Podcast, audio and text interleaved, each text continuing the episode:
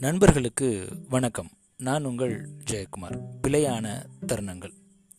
நம்முடைய வாழ்க்கை முழுவதும் முடிவெடுத்தல் அப்படின்ற ஒரு கட்டாயமைப்பை பேஸ் பண்ணி தான் இருக்குது ஒவ்வொரு டிசிஷனுமே அடுத்த நொடிய தீர்மானம் பண்ணுது.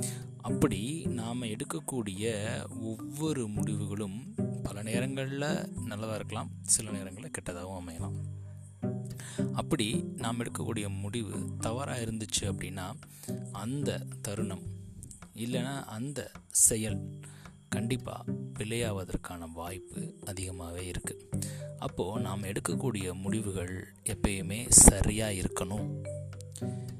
ஒருவேளை நம்ம எடுக்கக்கூடிய முடிவு தவறாக இருந்துச்சுன்னா என்ன ஆகும் இந்த மாதிரி தாங்க ஆகும். ஆதாம் ஏவாள் அங்கே ஆதாம் எடுத்த ஒரு தவறான முடிவு. காந்திய அவ்வளவு கடுமையான குளிரிலையும் ஃபஸ்ட் கிளாஸ் டிக்கெட் இருந்த போதும் அவரை தூக்கி வீச எரிஞ்சாங்க பிளாட்ஃபார்மில் அது ஒரு பிள்ளையான தருணம் ஆங்கிலேயர்களுக்கு. நம்ம நிறையா இத்திகாசங்கள் படிச்சிருப்போம். அதில் பஞ்ச பாண்டவர்களில் அவமானப்படுத்தணும்.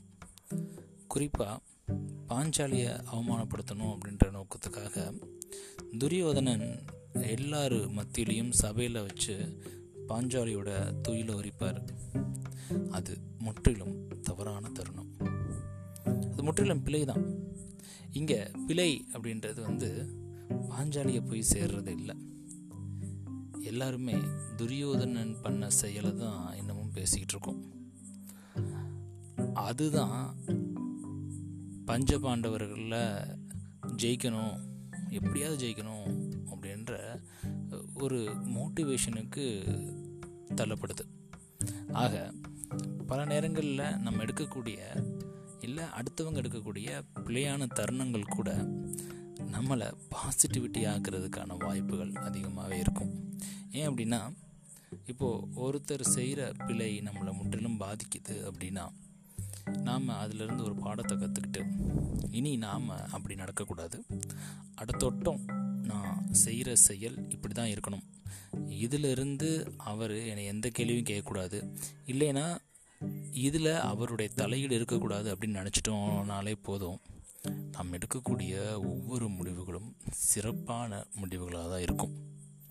ஒருவேளை நம்ம எடுத்த முடிவு தவறாக இருந்து அதில் பிழைகள் ஏற்பட்டுச்சு அப்படின்னா அந்த தருணத்தை அப்படியே மனசுக்குள்ளேயே வச்சுக்காம அதிலிருந்து வெளியே வந்து அடுத்து எடுக்கக்கூடிய முடிவுகளை எப்படி எடுக்கணும் அப்படின்னு யோசிக்கணுமே தவிர ஏன் இப்படி ஆயிடுச்சு எதுக்கு இப்படி ஆயிடுச்சு அப்படின்னு யோசனை பண்ணாமல் அடுத்த கட்ட நகர்வுக்கு நகர்ந்துட்டோம் அப்படின்னா வாழ்க்கை முழுவதும் கவலைகள் இல்லாமல் ஒவ்வொரு தருணமும் அமைதியாகவும் ஆனந்தமாகவும் அமையும் அப்படின்றதில் எந்த விதமான மாற்று கருத்தும் கிடையாது.